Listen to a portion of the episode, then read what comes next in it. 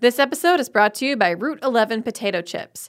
Made with a secret recipe and superior ingredients, their mission is to make an outstanding product in a safe and clean environment. To learn more, visit rt11.com. Time for Lunch is a new podcast from HRN for curious young eaters, where we focus on the serious questions. Aren't chickens tiny dinosaurs? We get to know our favorite foods in unexpected ways. We just like cheered like you would cheer for your classmate when they're rounding second base in softball. And we just like, Peach, Peach, Peach, Peach. Yay, thank you, Peaches. Learn some new recipes and jokes. What does a boxer's mom put in his lunch? A knuckle sandwich. And load up on fun facts. Experts estimate that there are between 1 and 2,000 types of insects eaten around the world. So roll up your sleeves and dig in. Subscribe to Time for Lunch on your favorite podcast app so that you and your favorite young eater can catch up on the whole first season. New episodes of season two out each week.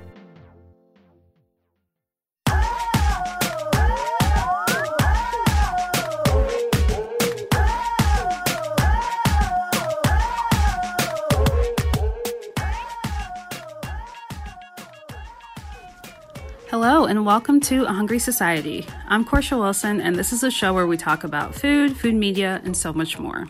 Today's show is an interview with two of my favorite people and one of my favorite couples ever Chef Sicily Sewell Johnson and Mavis Jay. Sanders. Sicily grew up in Los Angeles and is a graduate of the Cordon Bleu's Culinary Arts program and interned at the Los Angeles Times Test Kitchen. She also co founded Pinky and Reds as part of La Cocina's incubator program in San Francisco. MJ grew up in Georgia and is a graduate of the Culinary Institute of America as well as Georgia Southern University. She's worked at Blue Hill at Stone Barns and Untitled in New York City. And she was part owner of the award winning food truck Pico House in Los Angeles. She was also the Director of Operations for Brownsville Community Culinary Center, and in 2019, she was honored with the title of Rising Star Chefs from Star Chefs and was part of the James Beard Foundation's Chefs Boot Camp. Together, Sicily and MJ are the founders of Food Plus People, a company they founded with the idea that every community should have access to quality food and every single person deserves the dignity of a hot meal composed of ecologically responsible ingredients that nourish the body from the inside out. So, usually on this show, I'm having a conversation with someone, and I may not know them that well, but I'm trying to get at the heart of what they do. With MJ and Sicily, I got to have a conversation with two people who I'm very close to, and we talked about a lot of different topics like the realities of our food memories, those formative food memories that made us want to follow these career paths, and why we tend to remember things in this rose colored glasses sort of way instead of the good and the bad parts. MJ also shared stories about being a queer, masc presenting black woman in kitchen spaces, and Sicily shared how being surrounded by women, people of color, and the LGBTQIA community throughout her career has helped her see how things should be done instead of just sticking to the status quo. I just love these two so much, and I even got kind of emotional towards the end of the episode, just telling them how much they mean to me. And you're gonna hear that, and I hope you enjoy this conversation. I also hope you'll check out Food Plus People and order some of their hot sauce and fry mixes. They gave me a gift box of the original, the mild, and the sweet heat sauces like 10 days ago, and I already have to re up because I've been putting the original sauce on absolutely everything. It has like this really nice heat with like a bit of like leeks in the background and onions, and it's delicious. You have to try it. So I hope that you'll check out their products, and I hope that you enjoy this conversation. Thank you for listening to A Hungry Society. All right, Sicily and Mavis Jay. I'm so happy to have you on the show. We're so happy to be doing this. Oh, don't try the phone you professional voice. Are we, are we live? Are we doing this? Is this recorded? This is is this a part of the thing? It's about time. Yes, it's this is actually the show right now. It's fine. It's cool. I mean, I know that I'm your second choice. He only really wanted Sicily in here, and I'm good. with Wow. Also trying to be very like diplomatic and be like, I'm so grateful to be Yeah. here in this space. No, it's cool. Wow. Okay. So starting the show with resentment from MJ. That's never happened before. Um, resentment. Okay. I, I'm not resentful. I'm just saying I understand my place when it comes to the three of us hanging out together. All right. Wow. Okay. Well, that's not the case at all. No. It's okay. You are a package deal, and I'm very happy to have you both. Yay, we're a package deal. So, for listeners that aren't familiar, um, can you both introduce yourselves?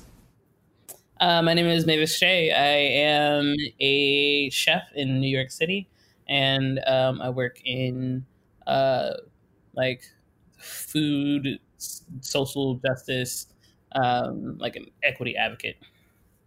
That's like really nice.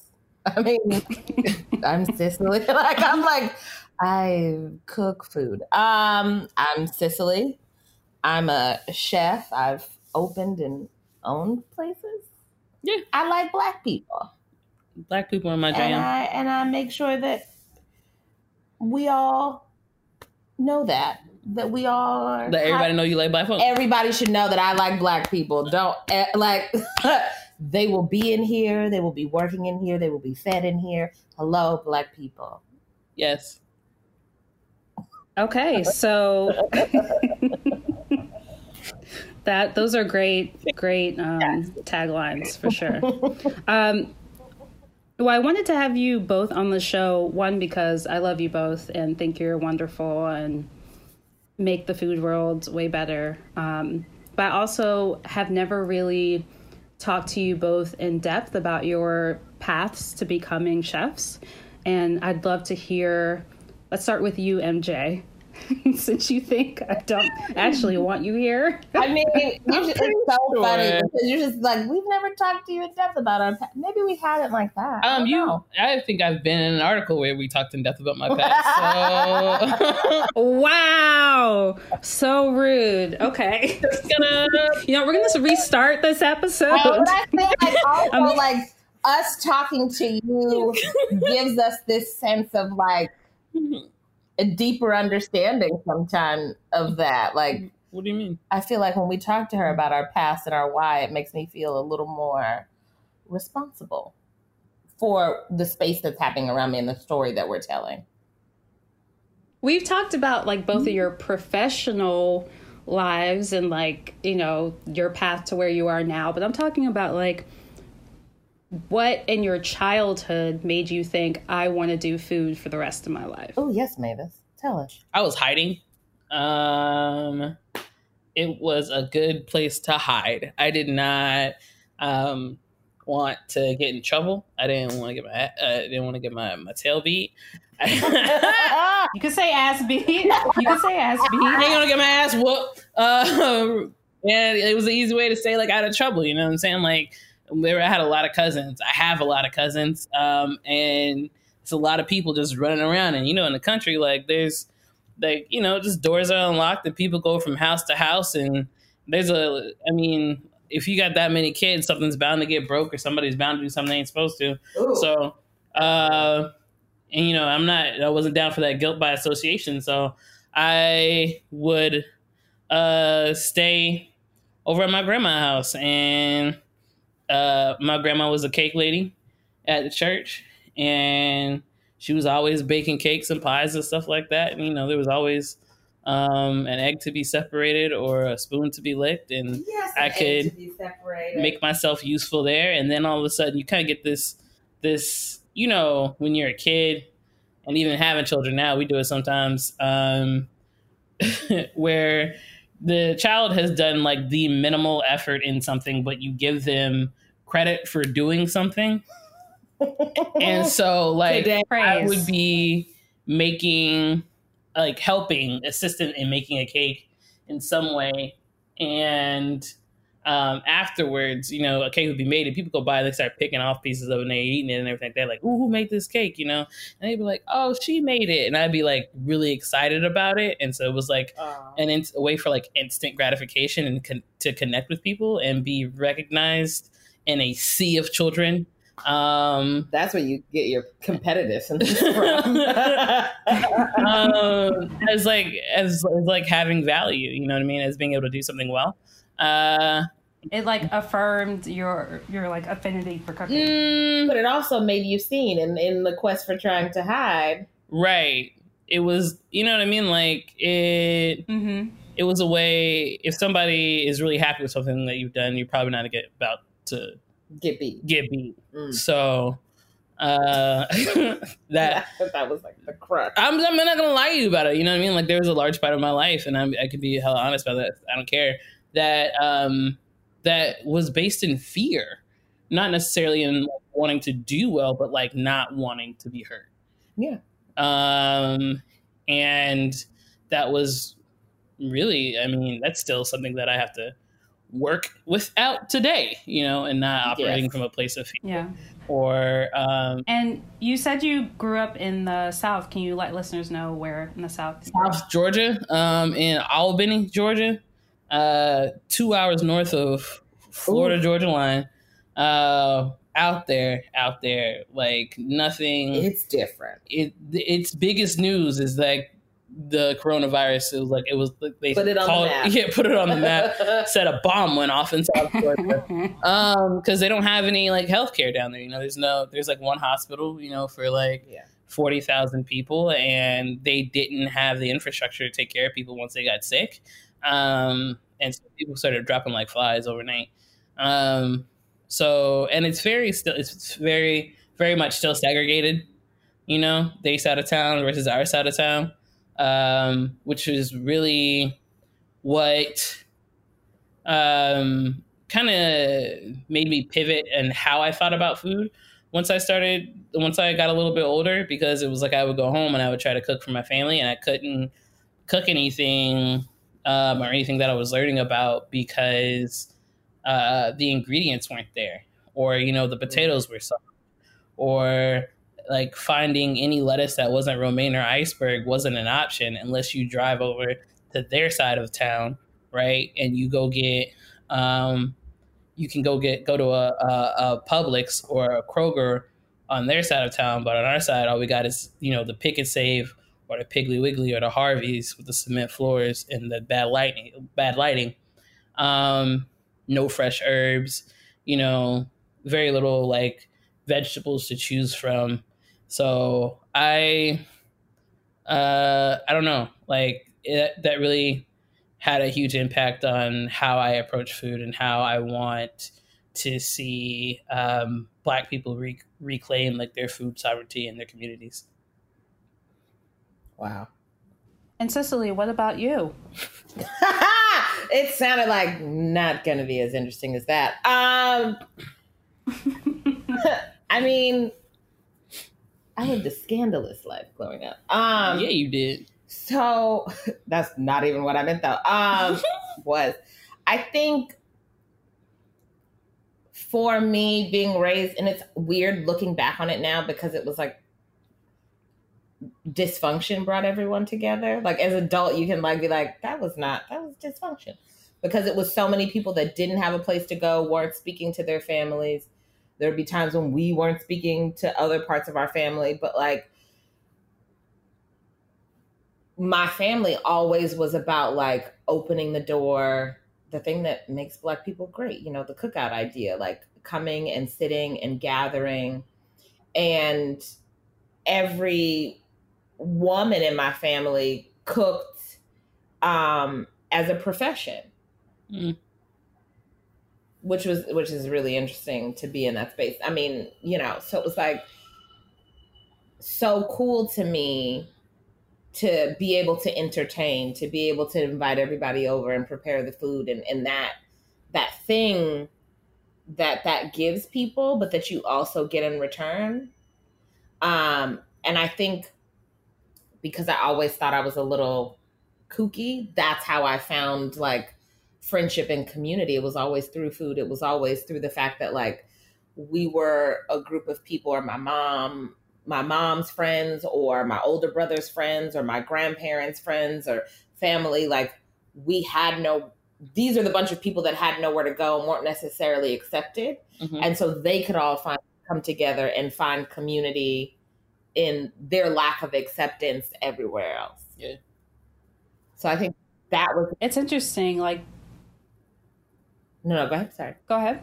No, I'm just saying like that. It, Now growing up, I realized like the how I romanticized that story. You know what I'm saying? Yes. How I was like, Absolutely. it was such a beautiful thing, but it was Mhm. like, Like, this is no, so because fuck- you didn't talk to your brother and you couldn't go to. You know what I'm saying? Like it was that thing. yeah. Even it was it was it was great though. Like I remember growing up as a kid and my brother's friends, and this is why it's so weird to me now. Like the reality of what that meant. Like you being kicked out of the house and having nowhere to go. So my mom would be like, "Come over, we'll feed you." If Right. if you end up spending the night, okay, fine. But like you know that you can always get a meal and love and the sense of family here. Right. Yeah. That's so like wow, y'all are making me think about my own memories too. And I've always really loved the beauty of, you know, black cookouts and, you know, crab boils cuz it's everyone together around the table or fish fries. And you know, in my memory it's this like super beautiful thing and like super like rosy colored, but mm-hmm. if I'm honest with myself and looking back at my childhood, I often felt alone and like a black sheep. Mm-hmm. And so being with my family in those moments and eating those meals was my way of like comforting myself and feeling like I was part of something. Mm, right.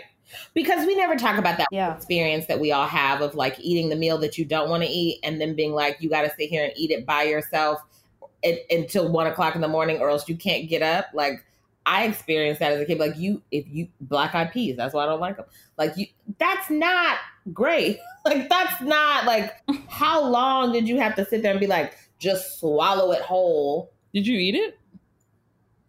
You didn't eat it? I didn't eat it. Mine was cream of wheat. I ate them. Yeah, that's why I don't like black eyed peas. I won't- that was the thing. You cannot pay me enough to crack open a, crack open a box, a packet of cream, cream of wheat to this day. I sat the entire day there. My mom just conference or something. She was like, Stubborn. Why are you still sitting here? And I was like, okay, cool. She was like, you go to bed without eating. And I was like, thank you. Sitting in the chair was starting to hurt. Uh, really? I ate it. My Wow. crazy though. shh. Wow. I mean, You okay, been muffin. you're right. Yeah. You won. Stop. Um, Wow.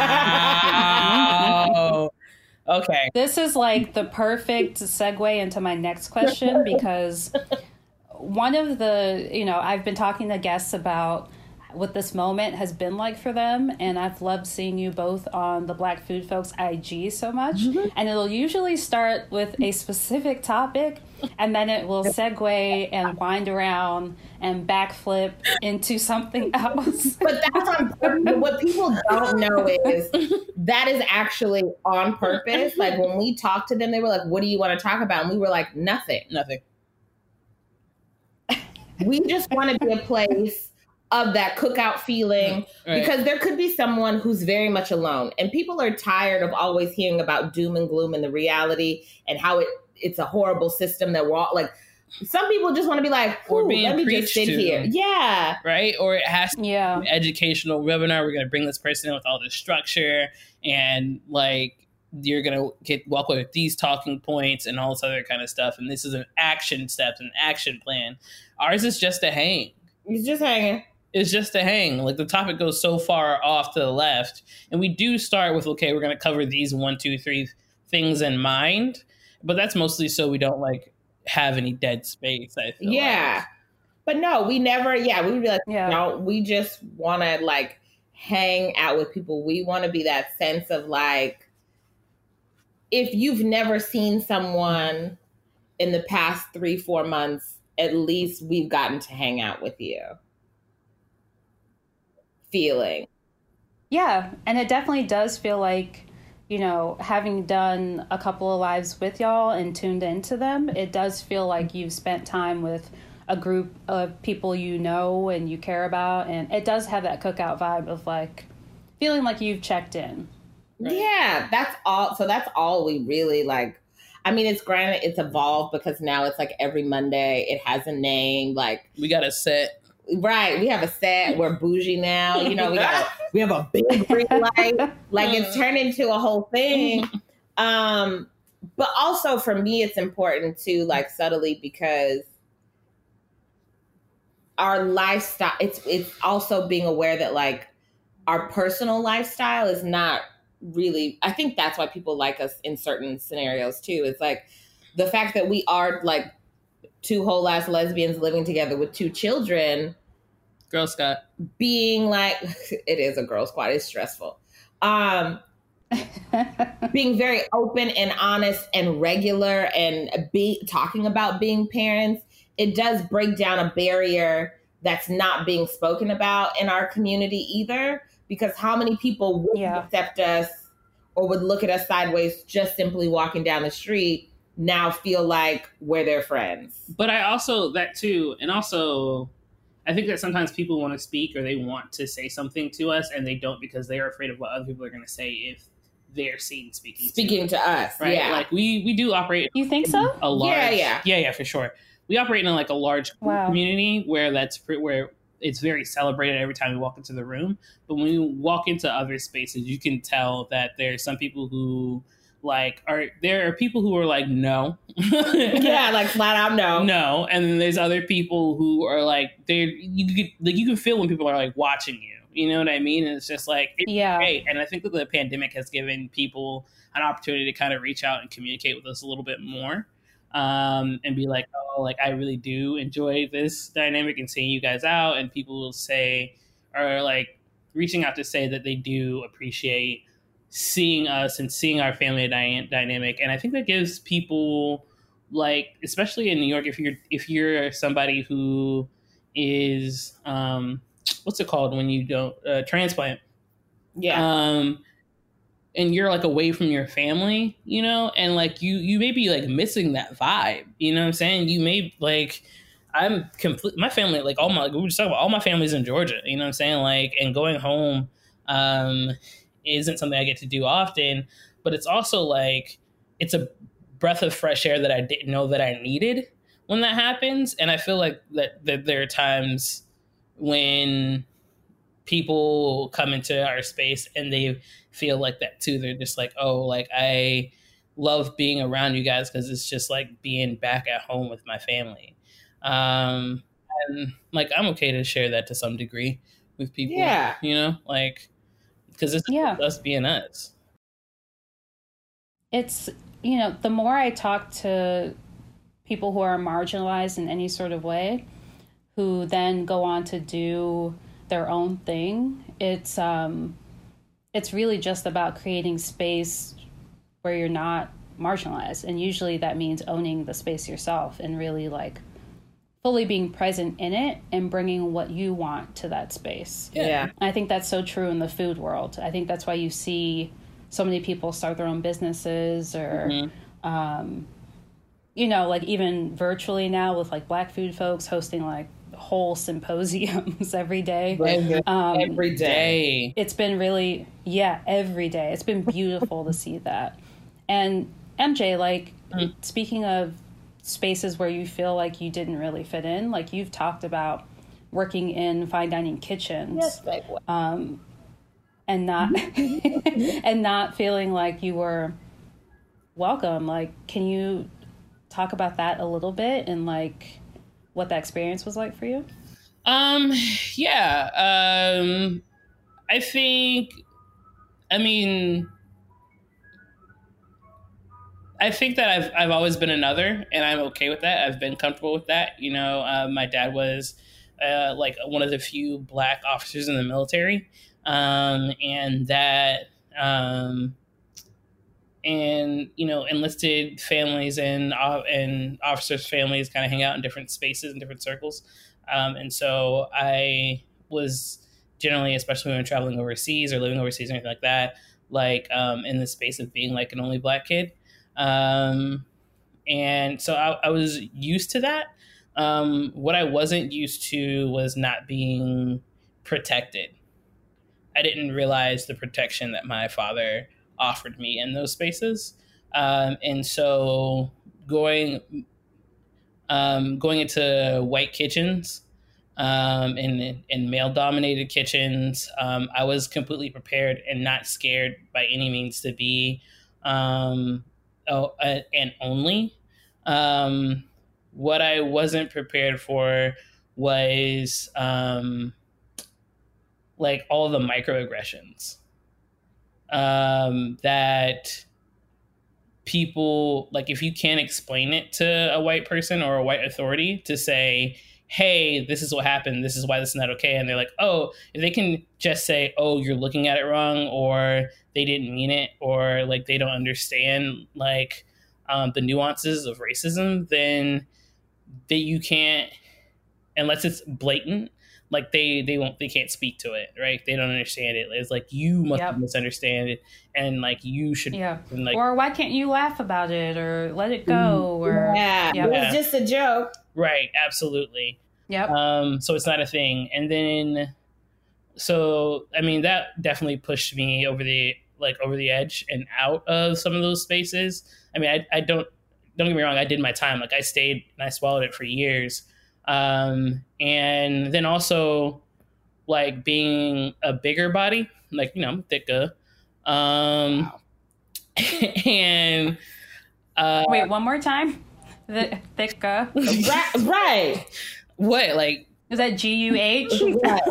Welcome accent. Sure. I, Yeah. I mean, like, let's be real. Like, I'm not, I'm not, I'm not a small person. I'm not a petite person, and I'm also um, a little bit more on, you know, the like masc side of, of the spectrum. You know, um, I'm not like I'm, I'm soft and feminine featured, featured, but the way that like I dress is a little more masc, um, and so um, I think because of that, uh, sometimes guys like tend to like think of me like oh oh you're like one of us and so they say like really um like sexist or misogynist things. And i think that um they think that that that i'm gonna be okay with that.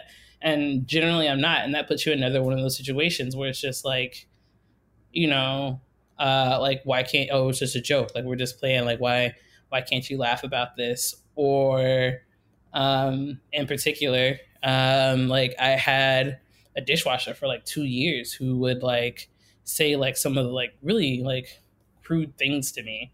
Um, and there was like, and he would do it like open in front of like, you know, other management or do it in front of like the CDC. And everybody just thought it was funny. Cause it's like, oh, like it can't be something that you're like like worried about. You know what I mean? Like, well, obviously, like you handle yourself, and it's just like, okay, you're getting off work and it's twelve thirty at night, you know, or it's you know one fifteen in the morning, and this dishwasher is like making like kissy faces or like like trying to like persuade me in another language that I don't speak to like come with him. You know what I mean? Like it's like this is like like every day we're doing this. You know what I mean? Um, and you don't feel like when that happens that you have anyone to go to. And I mean, you can say no as many times as you want. You know what I mean? It doesn't stop people who are persistent. And it doesn't, and restaurants aren't going to get rid of their best dishwasher who's been there for a decade when you've been there for a year. So, um, I don't, I don't, I don't know. I don't, I don't always, I mean, obviously, there there's been a reckoning you know in the and the one that is still happening and continues to evolve which i really appreciate in the restaurant industry uh, towards like me too um, and i think that there's still restaurants that thought that they had evaded that and they were going to keep doing the same things and you can still see them falling one by one um, like if you didn't heed the warning to change your behavior uh, I definitely think that you know these Gen Zers who were starting to come into working age are not going to put up with this. You know, like you have millennials who are not down for this anymore, uh, and you know I applaud anybody who has who has it in them to like step forward and be like, hey, no, not only is this not okay, and to say no and this isn't okay, but to like take action and like fight back um, to make sure that it doesn't happen to anyone else. It, like the whole thing of this has been the way this has just been the way it is. I think that's coming to an end. Like I think a lot more people are starting to see like just because this has been how it has been doesn't mean that this is how it has to continue. People are fed up. Yeah, I really hope so. I can't tell you how many times I heard, "Oh, this is just how this, you know, the industry works." And, you know, of course the chef yells at you and he might throw something at you, and of course, like your other line cook might like rub up against your ass as he goes to like the walk-in. You know, it's just let it go. Like this is just how things are. And I agree that like this next fault. generation Right. Right. And it's I agree that like this next generation is like no, like we're gonna build spaces that don't have that shit baked into it. And we're gonna call it out when we see it, which Right. I really respect. Absolutely. Um, Sicily, you had like a completely different experience in that you've worked in restaurants that have like centered black foodways always. So Yeah. I'm curious like what working in kitchens has been like for you. you know, it was a culture shock coming here for me. And I think like in the beginning, I think she felt a bit disrespected. Like even like there were when we went to Blue Hill and she was like, What do you think? And I was like, This is great, but there's no like culture. You know what I'm saying? Like I Oh, you mean coming to New York yeah, from New York, California? California. Okay. Like growing up in Los Angeles where we didn't necessarily you know, we're a little more we walk a little slower. We're a little what what what do you want to be creative about today in a sense? That's not to say that the other things don't exist. And especially being in the Bay Area or being like a part of La Cocina with so many women of color and and and so many great black women and being like this is our food story. So it was very interesting here that like I didn't get that when I first got. You know what I'm saying? That I had to seek those things out. That like white dining was such a, still a big thing here. I guess that sounds naive. I'm sure, but like coming from a space where people were like, "No, you got to go to this person of color's restaurant because it's dope," and they're telling their food story. You were in a food space that was all women, women of color, immigrant women. Like that's completely. Don't be like, oh, all of California is like that. I mean, that's but not like- true. But that's But- also where Guys dominated the space. which- Yes. it- no. but also and the spaces that you were working in, you guys created. Yes, but even Mm. in Los Angeles, that's when we're not like I will often say to you, like you you got the like Caucasian scope Yeah. of LA. There's a whole food space, people that's so vibrant and so like rich that you didn't see. Well, if you had taken me on a proper date, We weren't even a thing then. You, Oh, oh, you see how did you see how she tried to spin that? That wasn't even a real Yep. then. That was I'm here for it. This is the first time we've had relationship drama on this show. I am here for it. Oh, that she tried that. That was disrespectful. Drag her, MJ. Let's hear it. what? So rude.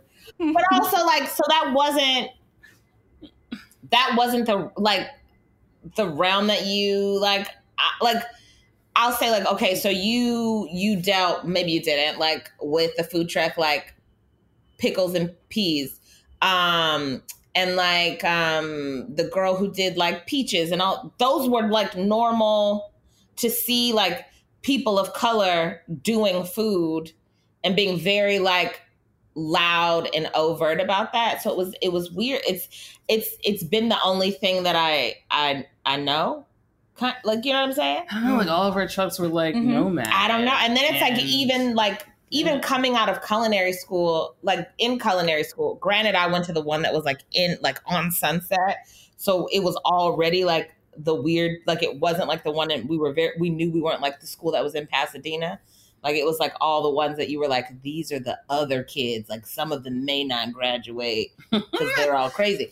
Um but even going into that and like going into the la times and and like noelle being my mentor who was like this white queer lady that like took on my family and like told me everything i needed to know like I've I I realized that like as adamant I am about like tell your story, be black, stand up, but it's the only thing that I've ever known people to do. So Mm. even dealing with like kooky white people that say crazy stuff, there were plenty of opportunities where like I didn't necessarily have to say anything because the space itself was like, nah, that's not that's not what we do here. Mhm. So, Mm. but I also, That reminds me of um, Hmm. that Toni Morrison quote that's like, you know, the point of racism and being in white spaces is to make you think that you don't have culture and you don't Right. understand these things and you spend your time trying to prove that you do and so you lose time doing the work that you were actually put on this supposed earth to do. right? And it sounds like you never had to prove that, which is like such a beautiful thing. Yeah. That you were like, no, like obviously I have culture. Obviously I have depth and breadth to what I do. Clearly. It's wild to me to You're hear so people rich. say some of these things because I'll be like, y'all did what for how long? Like even like January, right? I'm like, how did y'all stay employed? Like what? Somebody put you in a room and turn off the lights and you stayed? So because I've never mm-hmm. Been in a space where white people that was nece- that was acceptable. You know what I'm saying? Like even when I was teaching at Mhm. Erlatab, my boss was a Hispanic trans woman, Privilege. and yeah, so it was like like right? Like, the the person who ran the kitchen was a like a gay man. Like so for me, it's always been like I've had I've always had something that I identify with, or I've always been a part of the community. But I think that goes back to like being around and raised in that space where like I've always been a part of the other community in a sense, and really like Mhm. try to root myself in that because that's what Yeah, Yeah. but it's like you're not even. I don't even know if other is completely applicable because other, and I I I push back against using that word because it centers who out whoever you feel like you are othered by, Right. and you. It sounds like you're you were never an other. You were working from the dead center. You are in the center of your focus always. Yeah. which is a beautiful thing. must be nice. I know it's really weird. It's really, really so like even when we have conversations and she talks about like so like the spaces that you've created, like people just don't do that. I'm like, I don't know why people are even making that like a conversation and a thing because it's to me She had to intentionally hire people of color, to intentionally hire those things, it's it's completely it's Tuesday for I'm me. sorry. You know what I'm saying? No. So right. Uh-huh. It's just the the basic, like the foundation, the principles. It's a No, given. You were saying that, Portia, you have been in the same tri state area. You know about this. She had a space on the Lower East Side of Manhattan that had all all all women of color, mostly black men, single moms, right? Some people housing insecure in shelters, right? All of them being paid a minimum of like $18 an hour. Everybody was getting a fair wage. Where else? Show me that spot. I mean, but that's what. So I don't. So like for me, right? Like when we open Pink. So she's like, no, like it's not a thing. Like, no, she's like, no, I'm not doing a thing. Like, I'm just being me. But it's like, I understand that you're just being you, but you were like breaking barriers that this place, that this city has never seen before. Like, and don't downplay that. Don't belittle that as just like but this no, is just not. what it is. I'm not. because it's not. I'm not saying that at all. But like, okay, like I was saying, like Pinky and Reds, right? When we opened that, and it was, it's in the Martin Luther King building. It's in the Student Union building. It's on the ground floor. Above us was the Multicultural Center, where it was like, you know, the the students of color found their place. Um, it was like queer community, like, you know, the international kids, not the like rich Asian ones, but the ones that are like, we have to work and live and be here, hmm they were upstairs. So it was like, they would be like, your kids are so great. Um, and they wanted to like volunteer at one point. So we went upstairs and we dropped them off food. I introduced myself and they'd be like, well, if you don't have anywhere for your kids to go, we'll take them up here. And then it got to the point where they would like some of them, even still to this day, like Yeah. Yasmin will be like, would be like, I'll pick them up from school from you. Like, you know, we moved to New York. She was like, well, then, like, you guys are a part of my family. I will move. Like, she decided to come to New York and move. And it's like, even some of the kids have like come and stayed here when they visit and like all of these things. Like, so it was like, but so then my obligation was to be like, okay, cool. When she comes down to eat, like, what can you have? You can't eat our meat because we don't serve halal meat. Then we should be serving halal meat. So like, all everyone can eat here. We need to make sure that like, if if we want to pour into people, that we're making sure we do it the right way. They like so. I don't. I don't. I mean, you know, like Reem, like Reem was my boss, and she was the one who set me down when I was a part of La Cocina. I worked at Reem and Nights, and they were both like, "You have an expiration date here because you're not going to get stuck in this cycle of wanting to be a business owner." And then, so we'll let you work here so you can, because I was working four jobs. You can quit those other jobs, you can work here, but know that you have like so much time and you need to figure it out so you can go open your space. That's a beautiful thing, though. A lot of business owners aren't like that and don't really provide that platform. Yeah. She yeah. like she fell into this exceptional place with these exceptional women. And she Yeah. herself is exceptional. So it all It's makes sense. Yes. It's true. It's true, Sicily. And you too, MJ. You're not getting off the hook. Yes, Both of you are exceptional. I mean, but that's, So, two words. I don't know. Oh, go ahead. No, I was like, but that's what we, that's what we should be doing. I mean, I think I that that's like, it's just that's, it's not that hard. It's just that simple. And I think that was part of the reason why I did get fired from Colors, right? Like, and they did shut us down is because I was not going to buckle on those things. Fine, you want to talk about a fair wage, but what does a fair wage mean really? Because you're basing that on a West Coast standard when we don't even have some of the like The same laws are in the place. laws or barriers that you Right. have. Like we Yeah. so for me, like it's it's also like you don't get a trophy for just showing up. So I feel like I just showed up. You know what I'm saying? Like That's a joke. Right. I don't I don't know because That's it's a like joke. Because you didn't just show up. You. I don't know.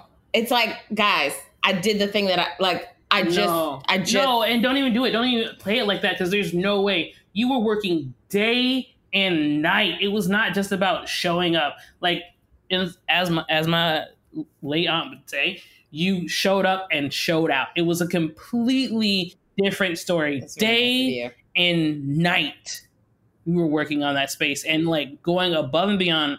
Running yourself into the ground, and not one of those people who runs themselves in like leaders that runs themselves into a ground into the ground who like need who is like burying everyone beneath them, but like making sure that everyone else had something to stand on. Right? Like our entire family went ham.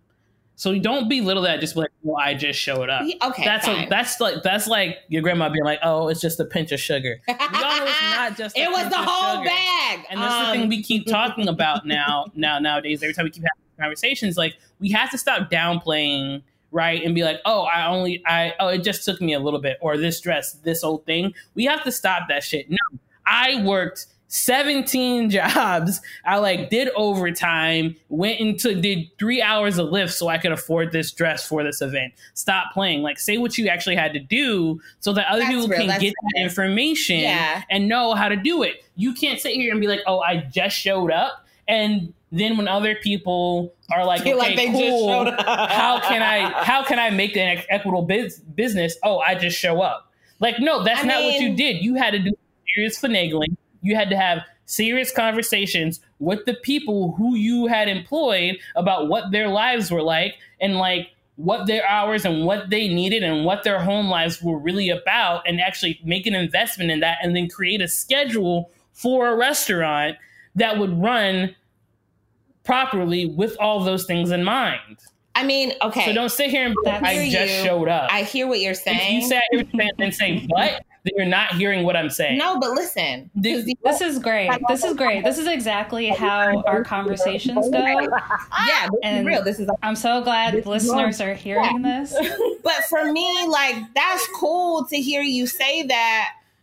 But, But- like, no, but I'm not saying but in like a bad way, but that's the conversation that I had with Reem. You know what I'm saying? That's the conversation that like Yeah. a girl named Pinky that I saw Tina have with the people that she hired. That's the conversation that Crazy Carrie, that like I was the sous chef on the pudding truck, had with me. You know what I'm saying? Like Marley was in the hospital for two weeks, like dying essentially, when she hired me. And I was like, this is, and she was like, okay, make sure she's okay and we'll work it out. And then this job is waiting for you. So for me, it's like wild to hear these other things because I'm like, why are we not doing? And it's not hard. Like what I did is not hard. It wasn't a hard thing. It wasn't. Uh, people work hours on hours opening restaurants, right? Like I didn't. I didn't necessarily work any harder than anyone else. It's just that like. Okay, so I, I would s- I would say you did. I would say you definitely did work harder person who's than there inside. other people. I mean, I had a lot of pushback, but I had to work harder I'm done. because of. no, MJ, you're not done. This interview's not done. But like, Sorry. okay, I like me saying like I went I went to church one day and had this very on top of feeling all of these ways. Like somebody had you're not gonna hum. That's rude. You're so disrespectful. I feel like you must talk to someone today. Um, but the dude was like, "What if your life was meant to be the platform for other people to stand on?" Right?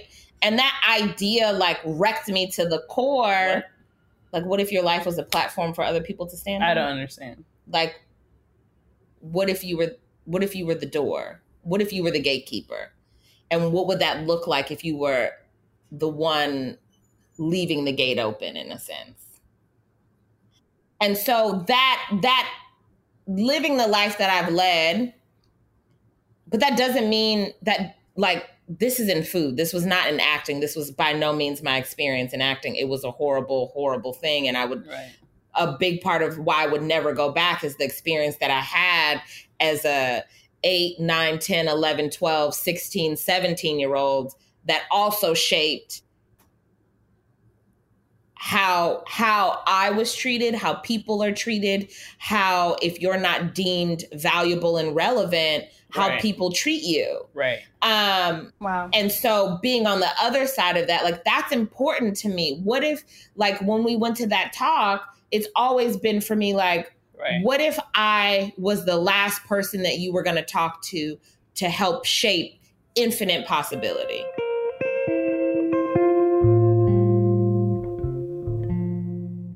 This episode is brought to you by Route 11 potato chips. From the moment Route 11 dropped their first batch of chips back in the early days of 1992, they understood their destiny as a high quality producer. Instead of succumbing to the frenzy of mass production, they took advantage of their small size and made chipping a personal art form. The payoff was immediate an incredible potato chip.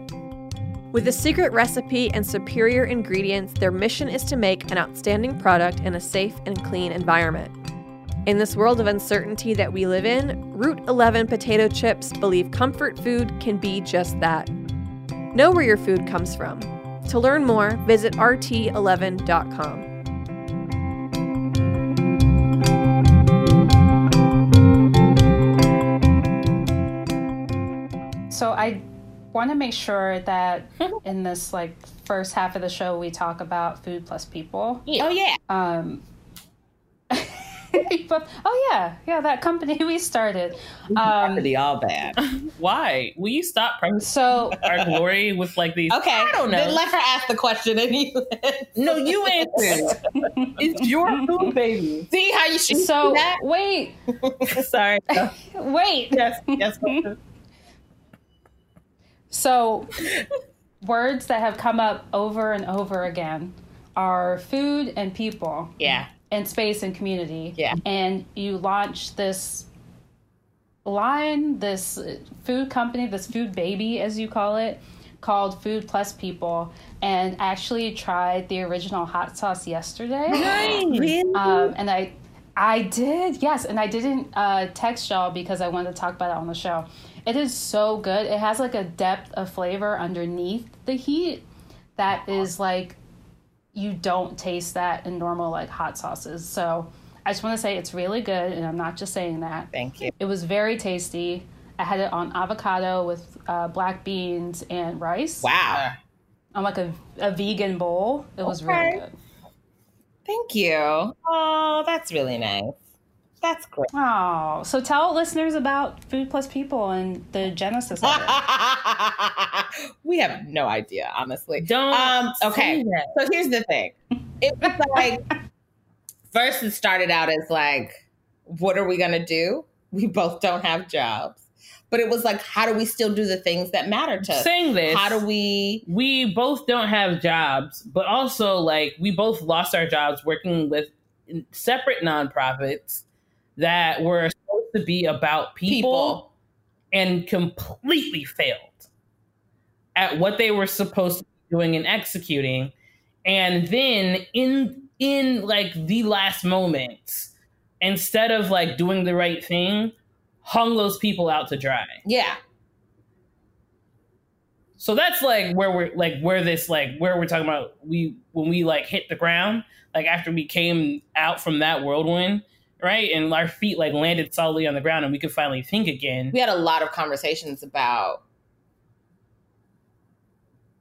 like what what what is good food? What is help? What is you know like and it, wasn't i think like some of the reasoning why was like yes the people were not protected and then like um like i will never forget on our very last day one of our moms has two small children and she lives in a shelter and and One of the moms that was working at Colors. yeah and so we like, people had tipped really really heavy that night and it was like 11 12 o'clock at night and so we like cashed everybody out gave them their tips and she was like cool I also should preface this like we had a basement and we had like put the children, all the children in the basement so the moms could work to make money that last night. And my children watched them, the blind Older- leading the blind. Older children Um, watching smaller children. which is exactly what we do in our communities anyway. right. But like, Yeah, absolutely. so this idea that at 11 o'clock at night you're getting money and was like hey can you watch my children real fast and and and she ran out and bought diapers and benadryl because her her smaller child was a girl and she needed diapers and then her older son had asthma and was like having this like allergy attack and that's like was marley so it was like what are we really doing And I'm not talking about a case of Pampers. I mean like a pack of three. yeah You know what I mean? just like, to be able to carry you over right. and that like and then like and then, and then she was talking about like you know being in the shelter which like the madison and marley and i have like fell into like ridiculously hard times after getting divorced so i completely identified with this and so she was like i didn't have anywhere to go i don't have a kitchen so i'm always eating in a bodega it's like so how can we make things for people that's really delicious and easy. You know, then it's like teaching to these classes to like kids going to college that like are the first to go to college, you know, when we talk about like the match at um uh the farmers markets with their food stamps would be like cool some of us have food stamps some of us our our, our parents are undocumented we can't get food stamps. So it's like how can we make food that sits in the center of the aisle? Because all these fucking people that are like shop the perimeter what a privilege to be able to like shop the outside of the aisle. So how can we make really good really simple really clean really honest food that can live in the middle of the aisle that people can get and be proud of and not feel like they're compromising one their quality of life whether it's because you live in a shelter or it's because you don't know how to cook. I also was like super honest about the fact that like i thinking it through i didn't want us to make food that hated people like affirmed people's hatred for learning how to cook that was another reason why we did the black food folks thing you know as food plus people the way we did because I don't need to teach you shit because in me demo, yeah. saying like I'm teaching you something implies that you don't know something. And I hate this narrative that like black people or people that aren't white don't know how to cook and right. feed It's themselves. It's an education issue Like- instead of an access issue. Right. It's completely bullshit. Mm. That's so true. It does like that is the overwhelming narrative of like, oh, well, you're buying like things that are already prepared. Like, what? Why are you doing that? Like, it's not as good. Right. That all that stuff is like bad for you or whatever it is. So like, how can we m- Mhm. create items that like you can feel like you were cared for? You actually feel nourished, like when when you taste it, right? Like when you pop open that hot sauce. Yeah. You've had a million hot sauce, and it's like hot sauces before, but it's like, yeah, there's layers to this. You know that when you taste it, like somebody really thought about this. Um, and in that, whenever you're consuming that, you feel cared for, right? Like somebody gave this to you, Yeah. provided this for you, right? Um, you you feel cared for, and a lot of times when you are shopping in the middle, that's not necessarily what what you feel, you know.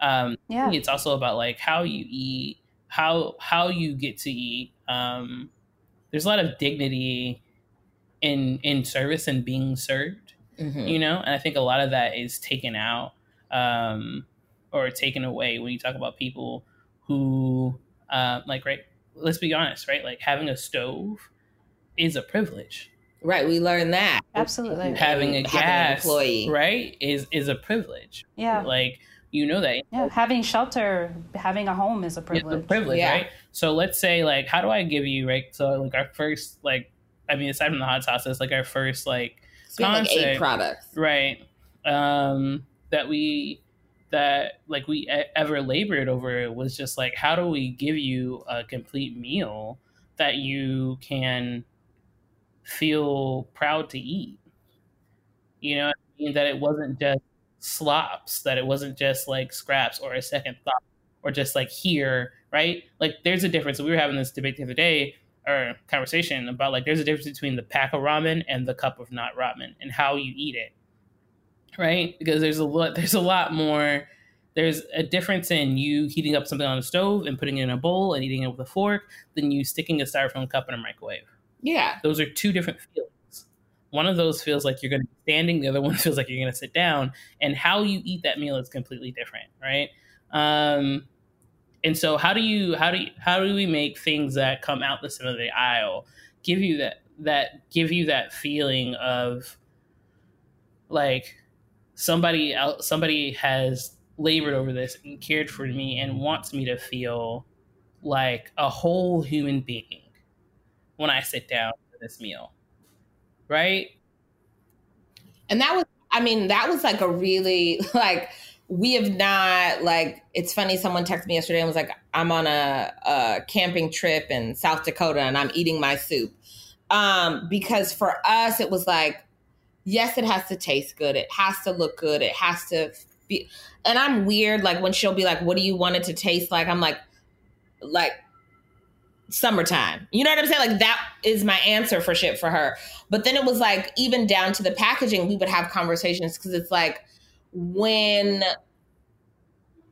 when you don't have right like if you don't have money or you are you don't have a, a love for cooking um and i think those two people are target people like if i hate cooking and you give me even the top ramen that's not in the the styrofoam but the one that's In the package. in the packet if i open that fucking packet and not all of that powder comes out i wasted my 69 cents. You know what i'm saying? And that's going to be the thing that goes see this is why i hate cooking and i just could have bought food to go. Like little things like that.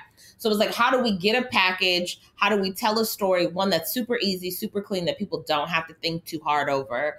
Um that like so the soup everything is in the soup. And then the directions say you dump it in a pot you fill the the the the packet up with water twice and then you boil it. Because that also like you know for us like taking the water and filling the packet up also gets all of the the dried mix out of the packet and it's into your pot so you're not throwing away this package and like and then it also eliminates dishes for you so it was like those kind right. of things You don't have measuring cups, right? Right. Like I work with kids sometimes nowadays. It's like a big thing. They don't have measuring cups, and so like a lot of our conversation is like if you don't, if you can't measure something, like how do you eyeball it? What is it about? Like how do we equate it to other things? And I think a lot of people don't think about that cooking. So I want, yes, this is like low key. Like all the products that we're making are made for those people to be able to use, and then they're also a hundred percent like you know, they got a little style on them and they've got a lot of flavor. And people who do love to cook, Yeah. 100% can get Yeah. down on it. and they So, they tell us so can you tell me about some of the products that you have? Like, in addition, we talked about the hot sauces, Right. And what kind of soups do you have? Well we had like a sweet potato orzo soup We- we've actually completely abandoned soup because it's very stressful um and No, so we're gonna- we're gonna not- revisit it Yeah, we're going to revisit it as being like soup mixes, as like powdered mix, as opposed to actually having the vegetables already in them. yeah Yeah. So if we we because we like dehydrate everything, we grind everything, do all of that. So it's like, how can we also do that? And you just drop it in and it dissolves and it's delicious. And so, and then the products themselves are color coded. So that's another thing that like so we wanted to create this idea of just adding. Right. So like you just will even if you buy all of our products, like if you buy the the and the, mi- the seasonal mild, that's actually the dredge for the fish flour. So all you need is the fish. Oh wow, Yeah, so they're all that's really smart. yeah, so like um like we do like so in the restaurant or when we do our pop-ups we do fried chicken and pancakes. So from us you would get the fried chicken mix, the pancake mix and the syrup. So you just need the chicken. Um so it was that thing. And then so you can build, you can be adventurous, you can so the chicken part is the safe part, right? Like okay, so you just get the chicken and um but if you wanted to like then venture out and start making your own syrup or make a jam to pour over your pancake or something like that like it was like how can we meet everyone at their their culinary journey so our our products are rooted in being luxury for the people that people don't deem luxurious but adventurous Mm. for everyone Yeah, centering those people Yeah. in the products instead of like just trying to deliver products with whatever sort of ethos you're thinking of, just thinking about what they need instead. so that was like you know like you know that that meant that like whatever's on the side of the label is all that's on the side of the well because part of that was too this was like our opportunity to create things that like because i have 800 allergies because marley our smallest daughter has 50 million allergies and i got her allergies. So it was like how do we create things that we can actually eat? So like now we're like okay so cool we have this this fried chicken batter which is like um flour and different like seeds and grains and then we have like a fried fish just because us as black people like our stories will always be centered in blackness. It's like we know that like chicken flour is totally different than like fish flour. So like the fish flour has cornmeal in it which i can't eat anyway. So so now we need to create something that's completely gluten free right that like marley could eat and not stress.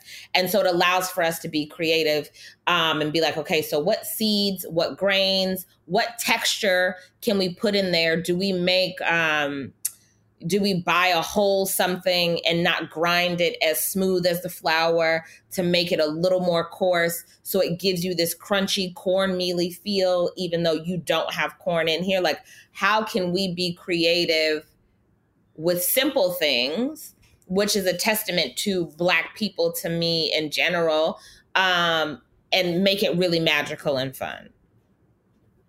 So that was like that was that was like how do we how do we tell those stories? How do we do that you know? But then it allows us to like push ourselves because like how do we make syrup? Like i have a, a oak allergy. We didn't want to make it we wanted to make a sh- everything to be shelf stable. So how do we make something that tastes like maple syrup that has no maple nut oak anything stabilizer in it that's delicious so it's like it we don't have a lot of products because the things that we labor over are so and we just started yeah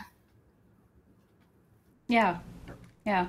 No, I think it's such a brilliant idea and I love like what y'all were saying about thinking about other like points of view and like how are people trying to meet people where they are instead of trying to just design something and draw people to it. It's very much like it's very much people forward, which I love. yes Um. I want to know, yeah, what are y'all taking in right now in terms of like music and movies and TV and stuff to inspire you? Dynasty. oh my god I'm she's watching- Dynasty. I'm watching the reboot of Dynasty. Um, I mean, it just depends because my brain is also like, it's a reboot it's a reboot. It's not the original Dynasty. i didn't know idea Come on, man, are you serious? i'm in no way interested in the That's show so rude. Um, I mean, I I think that s- because we're so intentional about things, sometimes I just want to be like, let's just watch a thing. You know what I'm saying? Like, let's just have it on. Mm-hmm. And I'm, but I'm also the person who like overcommits to things. That's why I think I'm so like a no person in theory or keep things in the background because like now I'm just like I just want to see this show through and hopefully it'll get better. I was like that with Pretty Little Liars back in the day. I was like, at this point, I just have to see it end. I hate I've this never show. seen that show. I don't do it. It's the same thing. Like the first season, you're like, oh my god, and then after that, you're like, I just need an answer. Um, Who killed this girl? I Yeah. don't know. Is that is that what it is? yeah, yeah, yeah, Okay. pretty much. Um, but like we watch. So It's sad because we're really cheesy, corny people. Because we'll be like, "Hey, this thing is coming on," so then we'll be like, "Well, we can't watch it because we have to watch it together, Yeah. or we have to watch it as a family." You know what I'm saying? But so then it's she like, gets, I feel like most families and couples do that though. yeah. it's so annoying. 'cause But she sometimes gets I wrapped up in Dynasty, and I'm like, I don't want to watch Dynasty, so now we're stuck on Dynasty, and it's like, Right, and then she'll be like, "So is this the girl that?" And you'd be like, "Yes," but something else happened. This is what. But it's So been on for like two weeks straight at this point. Ugh. What about you, MJ? What are you watching or listening to or looking to for inspiration right now? Inspir- Dynasty's giving you inspiration. I Did was you just saying catch that that's what she. No, I didn't get that far because when she said watching, I said Dynasty. I mean, trash. I, I I'm I'm getting ready to start a book. I'm waiting for other people to get it. It's called Hood Feminism, um, a Oh, yeah. story for Oh yes. yeah. So I want to read that. Um, I mean, for me right now, like Black Food Folks has been really great in like other spaces, but I also have been like, as a family, I think we've been kind of intentional to like communicate and like slow down. Um, for me, like when when Rona happened, it was like I had to give myself the talking to of you can't define your value, continue to define your value in your work because you can't do anything right now. Mm. So you have to kind of sit down and learn to like you and give yourself the grace that like if you, give don't everyone else. yeah, like if you don't Yeah. that's real. If you don't knock all 50 things off your schedule today, or if you just decide to lay in the bed, you still made it. Mm. Yeah. I feel you. So free time has been like inspiring to you right now, like taking a break from, you know, trying to knock everything off the to-do list. I say yeah, but then I'm like, what free time have we had? We, I mean, it was nice. Like the first half of Rona, we we wor- we would do like let's all work out as a family. Oh, yeah, that was let's. It would we were great. We would get up, we would eat. The girls would go to school midday. We would all stop and like work out and like talk and like. I mean, honestly, the whole thing as a whole has been like really, really great for our like emotional growth as a family. I think as a couple, I think when our children are losing their mother, Yeah, now the second half, they're like, we need to go outside and now. they're Um, about to lose it. but like us as as as two individuals, you know, we we've had we've had to have the the tough conversations, the you and I, the do the work conversations. What are we opting into? What are we opting out of? Um, slowing down to just figure out how to be better to ourselves and to each other. And that sounds really pretty, but it's not. no, it's it's a very ugly process. It's a very, it's a lot of work. MJ, what are you taking in right now that's inspiring you? Uh, Sicily Sewell Johnson. You're so ridiculous. Oh, that's so sweet. Um, I like how you. Okay, but seriously, what are you taking? right. This is why Because- I don't like hanging out with y'all because y'all don't take me seriously when I say Because things. we'll get off The this both thing and you'll be like, so you gonna pick this up?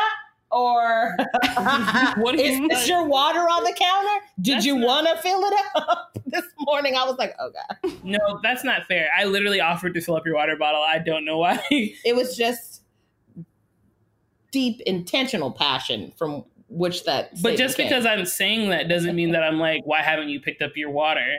My question was, do you want No. me to fill up this water? I thought it was a girl, you know I got stuff to do, move this out of the way. no, it's like, hey, can I help you with this? Oh, oh boy. you. All right, this quarantine has been tough on all of us. But- on all of us. And I'll be like, that's fine, you're right. I'm Look, sorry. Um, I swear to God, I'm gonna make it through uh, my grandmother's hand, my grandmother's hands. Um, oh, you started reading it, reading it? yeah, I've been reading it. Uh, my you hear us? grandmother's hands. My grandmother's hands. Hello. I can What is that? I can mail you my copy. I can give you my copy. Okay. A friend of mine referred it to us and she was like, do it. Uh, racialized trauma and the pathway to mending our hearts and bodies. Jesus, that sounds like a heavy read. Yeah, like even the fir- I read the first page and I was like, I'm good. No, it's was like, actually really good. if you're if you're not in the space of love and compassion and to really dig deep if you feel like this if you're angry or if you don't hold space for this don't read this book i was like well Um, these are facts, but no, it's it's really good. I think for me, I have a playlist that I've been listening to for the last ten years in the morning. I have a playlist that I listen to on Sundays, you know, and those are very ritualistic Wow. things for me. Um, that kind of keep me. What's on that playlist? Which playlist? Sunday morning. fred Uh, either one. Either one. um, it'll be like ratchetness and then celine dion don't do that. That's not on my morning playlist. no no not I on your morning believe one. with like Fantasia, um, Brittany Howard. Um, Okay, yes, from the Alabama Shakes. yeah, uh, her last, like her, the one that she actually came out that was her solo. There's a song on it called Mhm. Free Metal, and it's really great. Um, Holy by uh, Jamila Woods is another one um, that's really like I don't know, kind of sets my mood for the day. Optimistic, Sounds of Blackness. Um, uh, I'm Dope by uh, Tobe Nwigwe. Um, another Mm. name I apologize is also um, a big one for me. And then, of course, uh, Do It by Chloe and Halle's on there. and then go on and finish that last one Nice by the car. see that's what i was like yeah, but I mean, Somebody Loves You by That's Peggy, awesome. and then Mary J. Blige Just Fine. Like, there's a whole bunch of different stuff on it. go get it by mary wow. Yeah, Living for the City, Stevie Wonder. It's, I don't know. It's my AM, AM, like, get your mind right. At night, I had No Lie, No Joke, in case you haven't cut this. she it's really interesting I listened to a meditation by Diddy. um, Meditation by Diddy? I'm not, on audible it's on Audible. she Um, goes wait, wait, wait. Uh, okay, wait. Sorry, back up. It's um it's not music, it's a book called Meditation? No, it's a guided meditation by Diddy. It's called Honor Yourself. No, it's not. Stop it. She goes No, to it's not. sleep to it every night. If you, if I call Madison in here right now and be like, "Does Mavis Mm-hmm. fall asleep with an AirPod in here?" She's gonna be like, "Yes," because she goes to sleep to me- like this guided meditation by Diddy every night. Yeah. So every time I hear Diddy, I think of um Take this that. lawsuit Oh, from his former assistant. Um, he wanted an assistant to feed him while he was having sex, and I'm not saying It's good multitasking. he's right, but I'm saying we have to hear both sides on this. and I res- I think that you know, I definitely think that's the position, right? Like if you there are definitely people What? who pay for right, like like what they want. If his assistant wasn't willing to do that, Mhm. then one hundred percent, like then he should then that's his uh, assistant. Like you can't force your assistant to do that. That's not their job. yeah, no, you can't. You shouldn't. Somebody who will feed him while he's doing the nasty. I wonder what he wants. I mean, I don't think, you know, you should force anyone to do that, but I understand the impulse of wanting to eat while having sex. Yeah, for sure, absolutely, right? Yeah. No, you were like, It's How did we get here? I Um, get it, but it's wild to me that like it's lightweight. Like I get it, but I'm like, you've never like but the the thing that's wasn't there this something on like is wrong. wasn't there a thing on what was it um on insecure where she was like eating cheetos and getting head there was an episode where she was yes. Dream- Yeah. that's a real thing like people like you just what Here you why go with wouldn't i bass want in your to voice again. why wouldn't i want to do Uh, that absolutely But Let I me don't. But but eat this ice cream right quick and okay. so like later he's gonna eat ice cream and walk in here and look at me like, "Hey, girl." I'm, that's that's not a fact and be like, whoa. oh, if it happens, Wait a I'm minute. calling you. you gonna call that's what you gonna do if it happens you gonna call her great thanks thanks appreciate it I'll be like, "What are your plans with that?" ice All right. cream?" My um I have the last question for y'all, which is it's this is officially the longest episode of a Hungry Society I've ever recorded. oh no, You're I'm sorry. You know what? That's what you get for trying to put both of us on the in same one hour. Why are you saying sorry? I think it's great. I'm- Thank it was you. sarcasm. I didn't. It was the apologize. sarcasm of it That all. wasn't me at all. I'm not. Oh, all right. Well, all right. I want to hear about your dream dinner party. This question used to be plan your last meal, but you know, because of Rona, that felt a little too bleak. So plan plan your dream dinner party. Who's there? You can invite people living, dead, celebrities, whoever. Um, what's the atmosphere like, and what are you eating or drinking? I want. Sicily, let's start with you. No, no, no, no, We're not doing it together. No. Okay. Yeah, we're doing. Are we? Do we have separate dream dinner parties? I want to hear yours. No. we'll. Yes, I want separate dream first. dinner parties. Yeah, we was definitely having separate dream dinner parties. Okay. You go ahead. No. Go ahead. Please.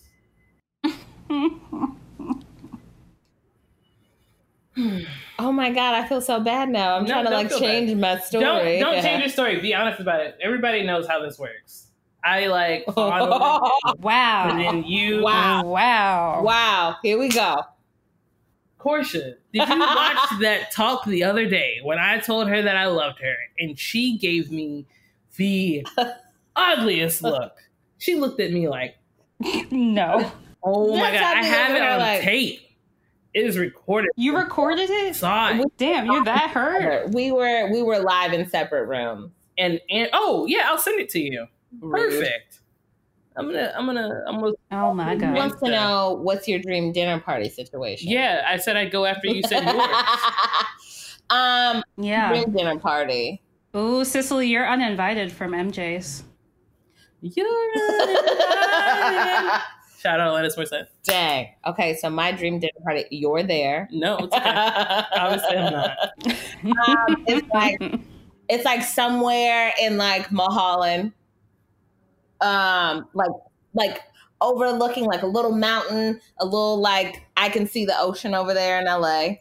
Um, and Mm, a grassy backyard and like a not like dead of summer, but like October weather where it's still like warm and nice. Um, it's like we're eating like gazpacho, but also like fried chicken and pancakes. Like it's like hood ratchet. You know what I'm saying? Um, and drinking like I don't know. I'm like also this is not real because I have all these allergies. It's a dream. It's a dream. I'm Yeah. my dream. Come on, Lord. Um, I would be drinking like bourbon and Red Bull, like something very ghetto. You know what I'm saying? Interesting. Bourbon and Red Bull. Yeah, it's delicious. Have you ever had it? It's like an upper and a downer at the same time. I hate Red Bull, so I don't drink that. But I don't drink. I don't I've never had Red Bull, Red Bull. um, like by itself. I've only had it with like bourbon. I think people drink Red Bull Um, like I'm about to do some shit and I need to have enough energy for that. yeah, Not because they're like, ooh, you know what I feel like? Yeah, no, no, no. I've only had it like, Gasoline on my palate. You're so rude. This is my dream. Um, and uh, yeah, it would be like, and who's there? huh? MJ's there. Who's there? Oh, MJ. Anybody else? Uh, I would have like, this is a weird mashup of people. It would be like for sure like Nipsey Hussle. It would be like um, Angela Davis, Audrey Hepburn. Interesting. Yeah, she did a lot for people. Um, I would probably have Princess Diana there. Um, What? and like someone like Jill Scott. Really? Yeah. Mm. Okay. That's a yeah, that's a good guest list. Are your children there or no? like No. That's terrible. Well, we're not dying anymore. You said that there's no more death, so this is just dinner and we go back to the house. This to is my life, dinner right? party straight out of COVID. I've seen these foods 24 hours a day. You know, love you. Bye. You All right. to your dream dinner party, kids. Chuck E. Cheese or whatever. yeah, that would be my All right, oh, all right, that's fair, I guess. They'd waste it. MJ, they'd waste They'd it. your dream dinner party. mine would be like mac and cheese, grilled cheese. And cheese pizza. And And like, I guess that's your dream. So yes. Um, and then Madison would get so confused that she wouldn't know what to do, and she just cried. this is so Uh, stressful. This is too stressful. There's so many things to eat at Chuck E. Cheese. okay. Um, my dream uh dinner situation, I think that it would be um I'm not really sure what I'm not really sure what we would be eating. It would definitely be something that would be like like family style. I would like can I combine can I have something that's something in the middle of like I really love hot pot, right? I like I love like the like how you like get to add what you want and cook what you want and like make a million different soups out of one soup in the middle and everybody just oh, You know yeah, what I mean? yeah, that's good. um, but then, like, like I want to do something like that, but I also want to do like, I want like crab legs in this situation if it's gonna be like my dream dinner, and I want all the bubbles. Are the are the Everybody's drinking bubbles. are they pre-cracked for you? Ooh, absolutely pre-craft. Yes, let's not let's not do all that work. Um, and only the legs. Um, yeah, not the skinny ones. or- um, um, I actually have a an, an idea for a, a dinner or a meal that's cooked like around the skinny legs. Um, don't worry about it. don't worry about it. you and Corey should talk. That's his favorite part of crabs and lobsters are the little legs. Yeah, yeah, That's yeah. so I, got, I have a whole I have a whole thing about it. Um, you'll see it later when I do like a pop up or something. Um, so yeah, I think the people who would be at my table, table Taylor, the people who bring me me joy, you know, it would be, you know, um, maybe Sicily, I guess. um, but like it's so rich. you generally, like around my age, because I want to be able, like when I say bubbles, like I want bubbles like on deck. Um, But that and but so serving you like a person your age serving you to know what bubble what do you mean? What do you mean? You said someone your age. No, I want to be drinking with people my age, Oh, okay.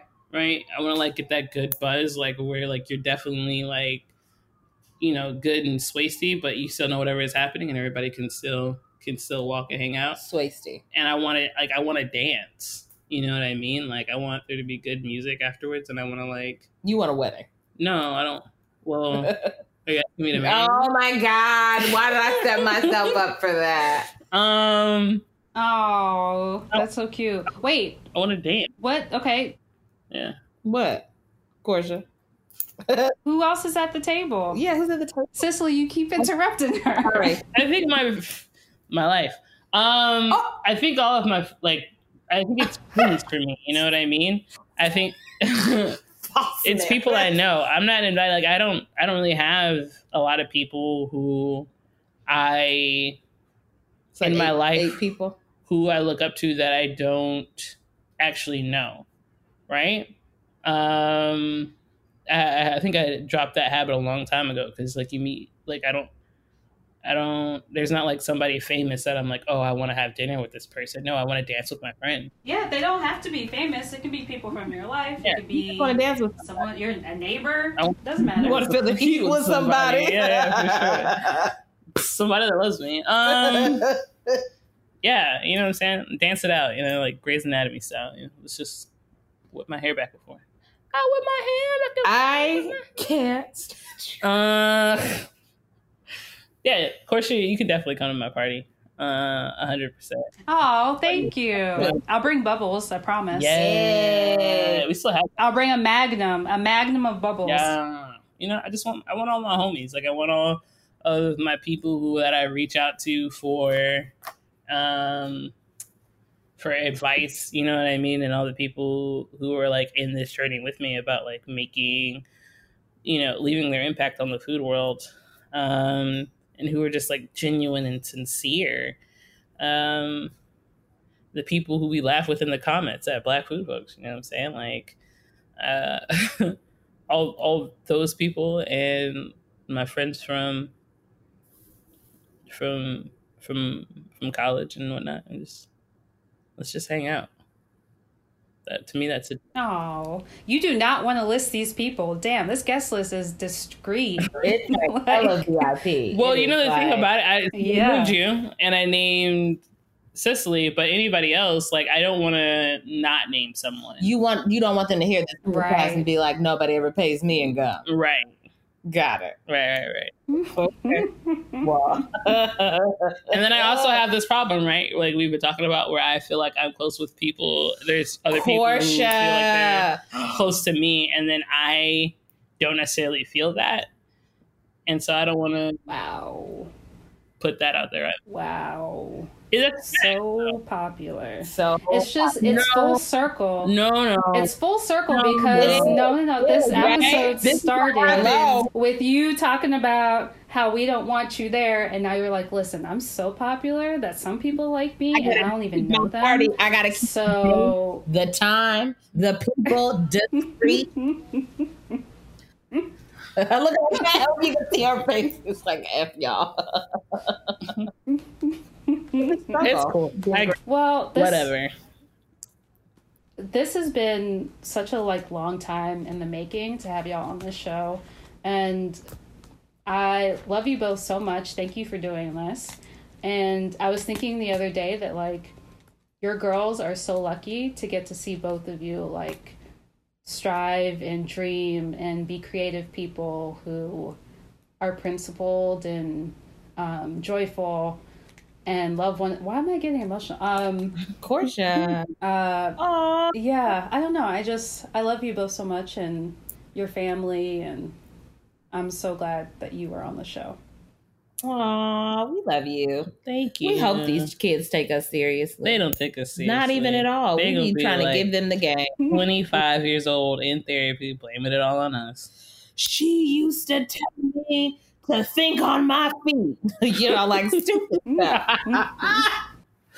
Yo, like we're arguing with Madison now because we're Oh like the dishes. You're focused on the dishes, but the dishes teaches you time management, how to look at a problem and tackle a problem. You know what I'm saying? Like you want responsibility. That's what we're telling you. Do them. Be mindful of them. Now you have to do them by a certain time because you're not paying attention. You can't say that you want these things and despise the small steps that that allow you to think through your life when you get to those things. And it's a str- it's a struggle. mm, yeah the, you know i don't know if listeners need to know that she has to do the dishes. Um, but it's true. I think you know. But I do realize that, like in parenting, the way we parent them, I wish that more people would have, like my mom would have been like, these things teach you life skills. You know what I'm saying? Like it's your like the dishes is not the thing. The thing is like being able Wax to look on, at wax off. yeah, Mr. Miyagi. You know what I'm saying? How do Yeah. I? How do I? What comes first? Do I do the dishes? How do I pile them up? How do I stack them? Yeah, like I, I, it's like so many spaces in my life where I look at white people and I'm like, you know, and that's why I like black food folks too. Like to be able to just sit and think through something is like such a privilege because we're always under the gun. And so like that's the thing that I'm that that we're trying to give them is like that freedom to think. So when you do get under the gun, you're like, oh, this is nothing. I've been this is doing the dishes when I was 12. Mm. Well, Yeah, no, it's an important skill to have. And I think, you know, they're so lucky to have both of you, like, looking out for them and taking care of them. I mean, I guess. I, mean, I don't take care of them now. All right, this episode's over.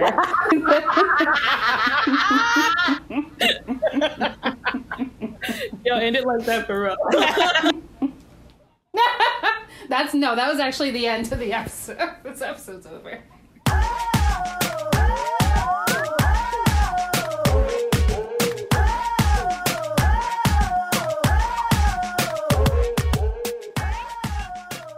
Thanks for listening to Heritage Radio Network, food radio supported by you. For our freshest content, subscribe to our newsletter. Enter your email at the bottom of our website, heritageradionetwork.org. Connect with us on Instagram and Twitter at heritage underscore radio. You can also find us at facebook.com slash heritage radio network. Heritage Radio Network is a nonprofit organization driving conversations to make the world a better, fairer, more delicious place. And we couldn't do it without support from listeners like you. Subscribe to shows you like, tell your friends, and please join the HRN family by becoming a member. Just click on the beating heart at the top right of our homepage. Thanks for listening.